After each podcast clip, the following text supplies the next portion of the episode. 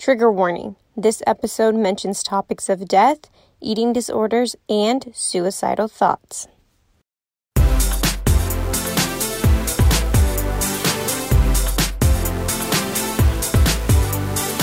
Welcome to Own It from Women Lead Change. I'm Tiffany O'Donnell, the CEO of Women Lead Change.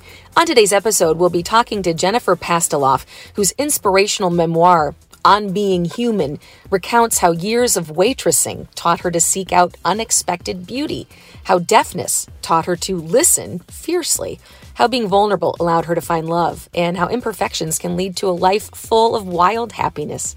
Her workshop on being human is a unique hybrid of yoga related movement, writing, sharing out loud, letting the snot fly, as she says, and the occasional dance party. Welcome, Jennifer Pastiloff, to the Own It podcast. Hi, I'm so happy to be here. So glad to have you. We're so anxious to get you in Iowa, too. Um, tell us a little bit about where you are physically right now. Yes, yes. Physically, I'm in my office, which is, you know, uh, very adulty of me. I've never had an office. I've never, I've lived in a one bedroom apartment for, oh, 18 years. My husband, my son, and I have been sharing a bed. And I am now in my house in Ojai, California, which is about one and a half hours north of LA. And it's a vortex. It's a really magical, special, delicious pocket of uh, California. Mm. So that's where I am. Wow. Take me there. Take me there. I want to talk about your memoir, which is incredibly inspirational. Um, it's called On Being Human, a memoir of waking up, living real, and listening hard. And I think it's so there's there's a lot to unpack here, but you talk about how um, you recount your how years of waitressing taught you to seek out unexpected beauty. Um, how deafness yeah. taught you to listen fiercely, and how being vulnerable allowed you to find love.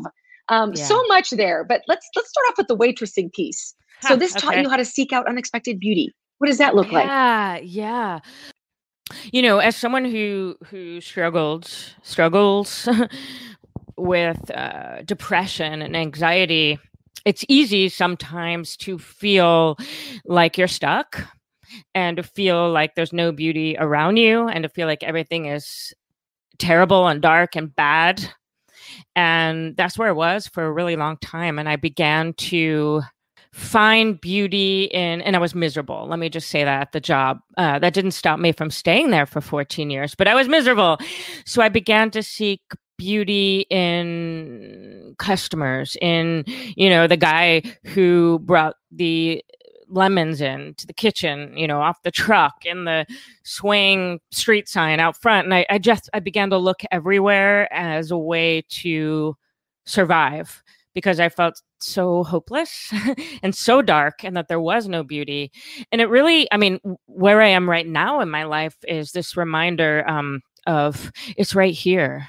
And we forget that. I forgot that. And so I began to really I think embody that back then. It was like it's right here, right in front of you, right in that customer, you know, crying over their eggs or whatever it is. Were you able to do that immediately or did it take some practice? because it sounds like a great idea. No, uh, but no. I think you, you have to no. repeat doing that. Yeah. Yes, and that's why my my next book is called Right on Time because there was so much of my life, and I, and I think a lot of people, you know, especially women, but so much of my life that was like. Why did this take me so long? I'm so behind. I'm I'm late, you know.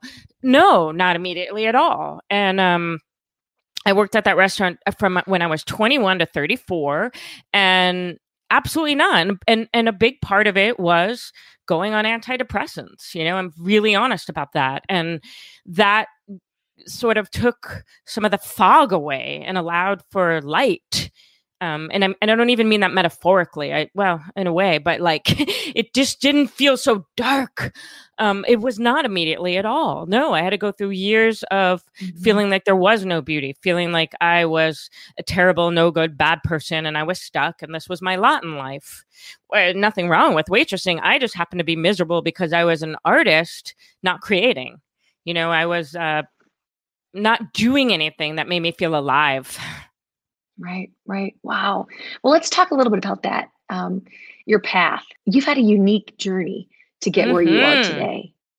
everyone has and i want to remind everyone that because i think so many times people think they don't you know that the, uh, the there's so much beauty in the mundane or or in the in the things that seem not exciting yeah yeah i've had a lot of quote unquote exciting things happen i.e death and loss and things that um shake you up my path was really interesting i my dad was my person my best friend my everything and um i we had a fight when I was eight and I said, I hate you. And essentially he dropped dead right after that. And so, and right before that, he had been, he had made a comment that I was being bad, you know? So I decided it was my fault and I'm a bad person and wow. shoved everything back in my body and didn't grieve. and then, um, I all this time I had been having hearing loss, but um, it wasn't as extreme as it is now. As it is now, I can't hear without my hearing aids, and I rely on hearing aids and reading lips. Back then, it was just tinnitus, and I never talked about it. So as time went on, um, I found ways to deal with the grief, such as nearly dying from an eating disorder, and and you know, you name it. And uh, and when I say dealing with the grief, obviously it wasn't, but it was the way that I um, control. And so um, after my dad died, my mom moved us out to California to start our lives over, which I did. You know, I was, mm, in seventh, sixth grade acting. I was on Punky Brewster. I was in plays, and then right after seventh grade, my my mother says we're moving back to New Jersey, and I was bona fide suicidal um, because you know that was the place of death and misery and but uh, but I went to high school there, and then um, I went to NYU, and I had a I never dealt with the eating disorder or my dad's death or you name it. And I essentially had a nervous breakdown.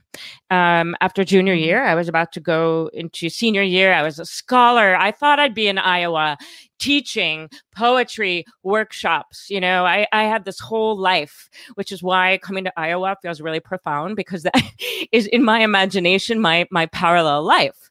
So my mother, mm-hmm. being the, the beloved kooky mom that she is, again moved back to California. And so I decided to take a semester off, in quotes, um, to come be with her to feel safe. And I got a summer job at the restaurant and I stayed there for 14 years and still hadn't dealt with anything, you know. And I finally wow. went on antidepressants, you know, and uh, I have been doing a lot of yoga. Did not want to be a yoga teacher at all. But when I went on the antidepressants, I thought perhaps this is an escape route for me to get out of the restaurant. And it was.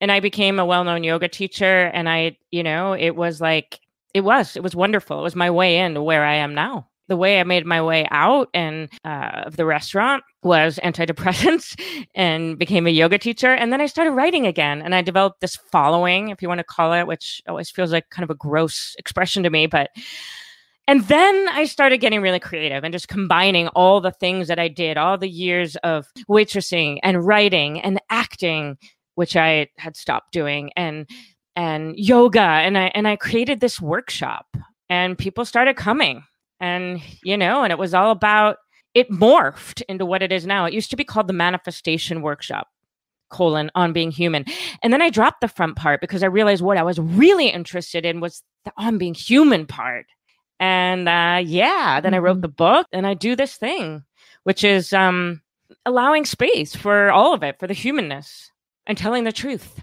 mm-hmm. wow you know you've said it comes back to what i call the just a box in on being human you know we think we have to fit inside a box all the corners neatly tucked just mom just waitress just yoga teacher that's pretty profound i think a lot of us feel that way yeah, I reject that box. I get so like right now I have chills all over. I reject that box. You know, the way I, I go, I am the box. You know, the box is, you know, for so many years I'm just a waitress. And even even writing the book, you know, I had to let go of so much with you know, I had always wanted to be in Iowa. I had always wanted to be the literary writer, and I became known as the yoga person. And that was really my my what I call the inner asshole. My ego was like, no, you know, I'm a real writer. And it was like, you're just a yoga teacher, or you're just the however people thought of me. And I was like, but I wanted to be seen as like the poet and the and eventually, you know, it was after the book got published, really, but I realized like the box doesn't exist and I, I will reject it for the rest of my life. And some days I forget. It's a daily practice to remember that I get to create the box. There doesn't have to be a box, you know. Mm-hmm. And may I have the courage to be who I say I am. So do you think we're the we're the ones who put that we, we put ourselves in those boxes? People aren't doing that to us. Yes, I do think that of course there are, you know, one of the things I always say in the beginning of my workshop is we have two options in life and they're nuanced, but these are it. Keep going or shut down. The choice is ours. And I say to people, if you've gotten this far in your life and you've never had someone try to shut you down, you will at some point or you'll perceive them as trying to shut you down and i think that's the thing is we perceive a lot of times is someone trying to put us in a box and sometimes they really do and and then sometimes you know there are things that have been said to us or things we've seen and we just um inherit them and take them on as truth like whatever we were told as children or whatever we've bought into but ultimately yeah we are doing it to ourselves and that's mm-hmm. not to say there there aren't you know people who are trying to squash us or dim our light or put us in a box. There absolutely are. But it's up to us to every day wake up and go, nope, I get to decide. You've shared a great epiphany you had too that no one's going to give you a medal. Be nope. awake and live real. How has that led to the way you lead your life? Yeah, um, that came from a really painful experience where somebody, you know, I have this whole thing I call the one in the 100, which isn't like revolutionary, just perhaps my little catchy phrase of it is uh, the one in the 100 is if there's 100 people who love you and one doesn't, who do we focus on? And most of us, it's the one. You know, where I'm at now is I just, I still focus on the one, but my recovery time is way quicker, you know? But anyway, there was this woman at a retreat and everyone was having this great time and she was not my retreat. I mean, essentially, she told me I'm being the one and and she drove away and and I just felt terrible. I felt like I failed. Everyone hates me. And um and I and yet I kept going. I kept leading the retreat. And I realized, you know, I wanted a medal for that. I wanted someone to be like, "You, that's amazing, Jen. This person didn't like you, but you, you know." And it dawned on me my whole life I've been doing that. I've been waiting for someone to say, you know, you're not a bad person and you're lovable you know, even here's a pile of money to write a book. At the restaurant, all the years I was working there, or for a lot of them, I was pretending to be an actress. And the reason I add the word pretending is because essentially I was like waiting at the host stand, waiting for someone to come in and discover me. Literally, I kept thinking that. Guess what, listeners? Didn't happen. and, uh, in the moment, the girl leaving wasn't the gift. I felt awful. But in time, I went, wow, no one's going to give me a medal. I got to give one to myself. And everything changed. I began to really, and it's mm. never about I'm better than anyone else. Never. But it's acknowledging, you know, all the things. Yes, I give myself a medal for falling into a great depression in COVID, losing everything because all my money was based on in person events, reinventing, and buying a damn house in a pandemic. I give myself a medal, you know, for um, not brushing my hair right now and being okay with whatever and you think of me. You know, I give myself a medal for going on antidepressants, you know, all the things. It doesn't have to be mm-hmm. these like necessary achievements, but where can I acknowledge myself? That can be hard. Yep, and it's a daily practice and it's um and that's why I think it's really important if people who remind us, you know, your people, people who remind you who you really are and that's what I, I think it's incredibly important to reflect on it every day. What do I give myself a medal for today? And what do I want to let myself off the hook for today? And why mm-hmm. is it so hard to give ourselves a medal? Yeah. You know, when I have people do the exercise, you know, it's my signature exercise and and we do it and like you stand up and and you it's like an award ceremony. You stand up if you're able, you know. Things I say is I go I want you to brag and have levity. Levity is so important in all the work I do. You know, it's a must. I'd say it's the top the top top thing. But brag because so many uh, uh, the voice that comes in and goes i couldn't possibly give myself a medal for that. What will people think? Because when you say it's hard why? Why? Why is it hard? It's just you know I, I, like you said you, you you remember the one person that says the bad thing. It's exactly. way easier to believe the bad stuff. That mm, stuff it sticks. Is. It, it is. It is and and it's less with practice. And you know it's okay. You know Pastiloff school of thought i go fine believe it. And then Uh, stop believing it in, after five minutes or you know make it shorter yeah. so that you don't shut down right.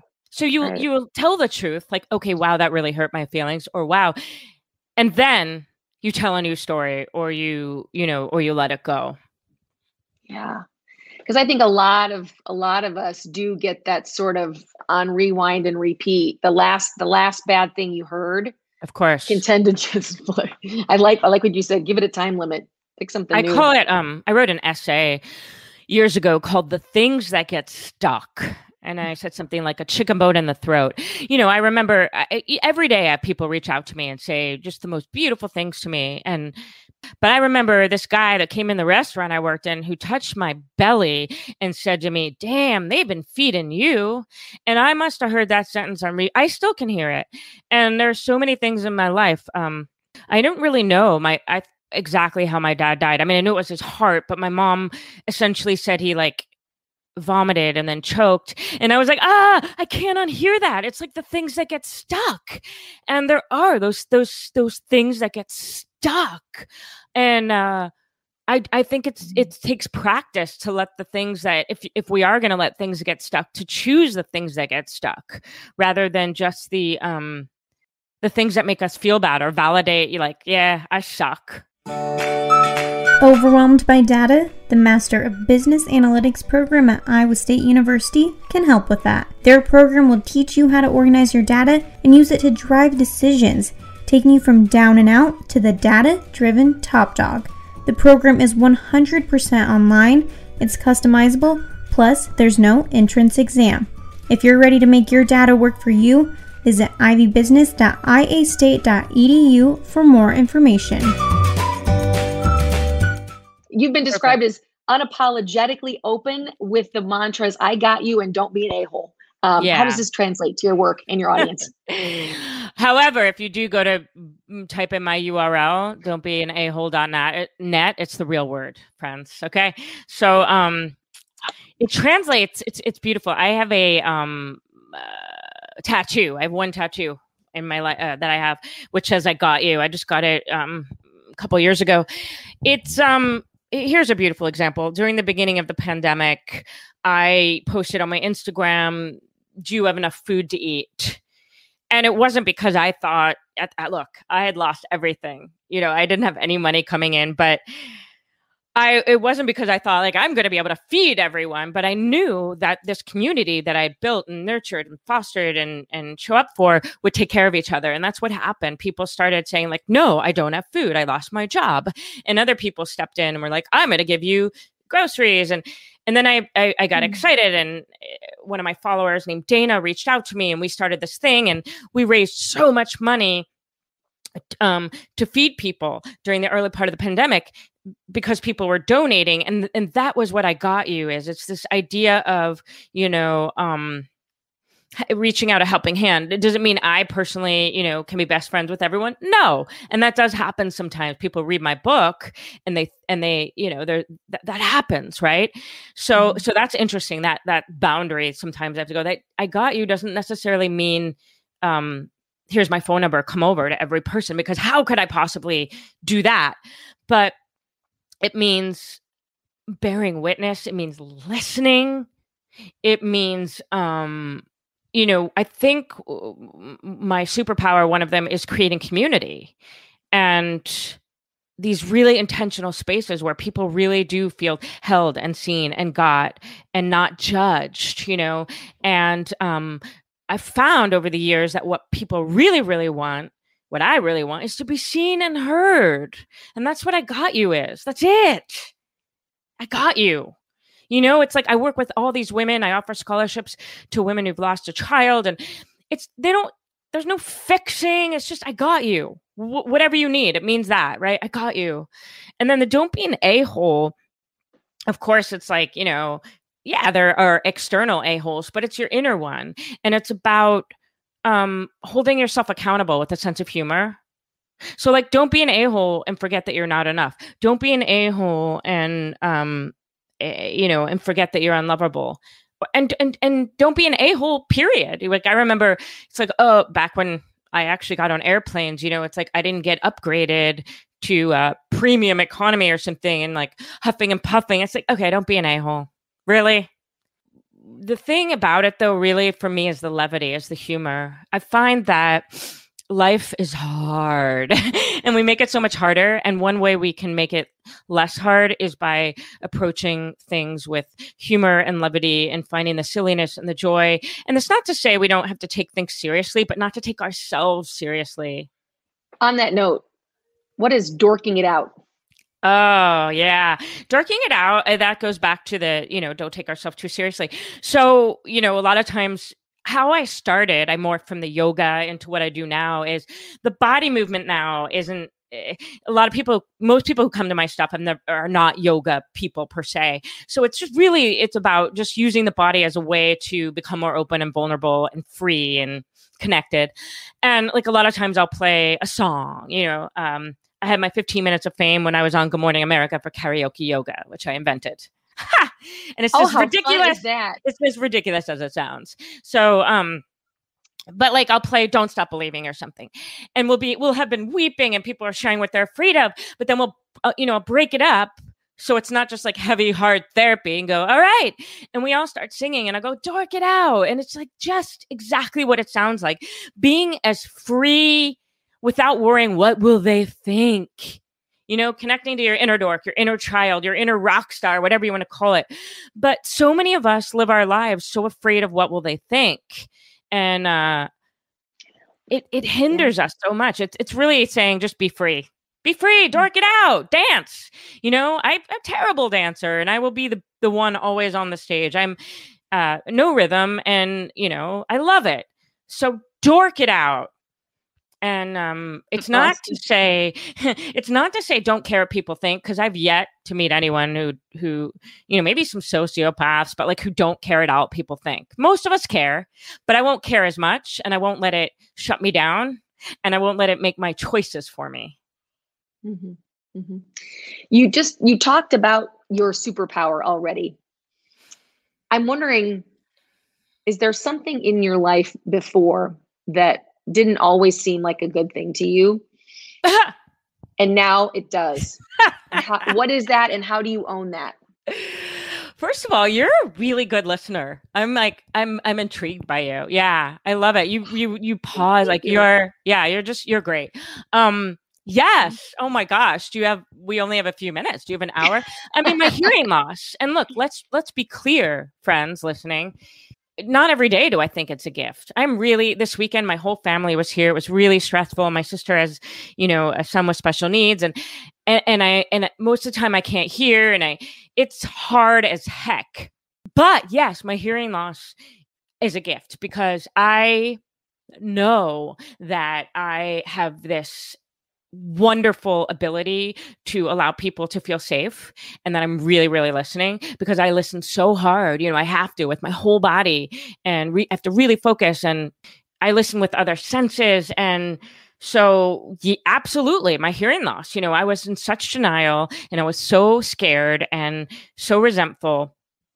And now, yeah, some days I get frustrated as anything and resentful, but I'm so clear on the on the magic that has come with deafness. And and to be clear listening you know i'm not capital d deaf. I wasn't born deaf without any hearing. It's distorted. I can't hear without my hearing aids. I rely on lip reading. And so you know the, the pandemic was really hard for me with masks. You know i, I really I, I i I, don't have words for the depression of it um but so i'm little d deaf mm. there's a difference is there a difference? Oh, capital oh, yeah. D versus little d. Yeah. Yes, there is because capital D is deaf deaf culture, and you know, and I'm I'm probably not explaining it exactly right, but but you know, um, the the deaf culture, um, you know, and, and they they communicate with ASL. I don't know ASL. I want to. I'm intimidated because I have a story that I'm really un, um, uncoordinated, and I and then I panic. But um, I didn't grow up around deaf people so small d deaf is like me, is like you, you know, profoundly hard of hearing or you need hearing aids or, you know, yes, there's absolutely a difference. What's one thing we could do today? You know, is it is it see the beauty in the ordinary? Is it is it listen? What's one thing we can do from the school of Jennifer Pastiloff? Hmm. I was sitting here in my home um, a couple months ago with this impending feeling of doom uh, that the other shoe is going to drop, which, you know, if you've been listening, you understand. Having a trauma when you're a child, it's something that I have to deal with and, and I have to like every day put that down. And then I had a terrible thought, which was, I don't get to be this happy, but I have all these tools. And I wrote a book and I said, nope, and I'm a coach. I said, no, no, no, no, no. I stood up and on a sticky note, I wrote, you get to have this. And I stuck it on a sticky note and I've been telling all my clients and I remind myself that every day, I get to have this. So that is what you could do today. Remind yourself, you get to have this this being whatever whatever your this is so if you're listening i would i would encourage you to pick up a pen right now and just write when you say that to yourself i get to have this what's your this and sometimes people look at me and they go, I, I don't know. And I go, okay, well, think about things you think you don't get to have, even unconsciously, like rest or abundance or downtime or whatever, uh, a nap. You get to have this. You get to mm-hmm. have this. This, you know, your birthright is not stress. Your birthright is not misery. It's just not. You get to have this and uh, you know with all the knowing and your being know that. So i'd say that was it. And yeah beauty hunting always. Look for the beauty and name it. Look for it even when it feels like it's not there because it is. Great advice. Jennifer pastiloff it has been an absolute treat talking to you virtually and i cannot wait to see you in iowa. Me too! A place you a place you've talked about coming for a very long time. It makes me happy that we'll bring it's you really here. really exciting. Jennifer thank you so much for joining us and we'll see Thank you soon you. in iowa Thank you.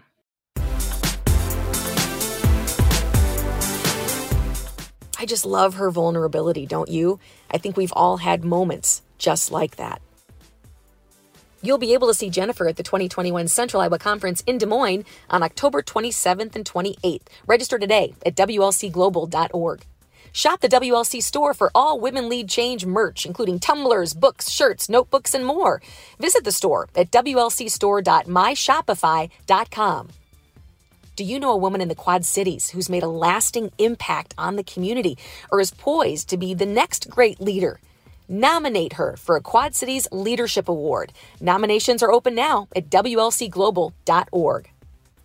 Follow Women Lead Change on Facebook, Instagram, Twitter, and LinkedIn please give us a rating and review on Apple Podcasts. We appreciate it so much. More information and tickets can be found at WLCglobal.org.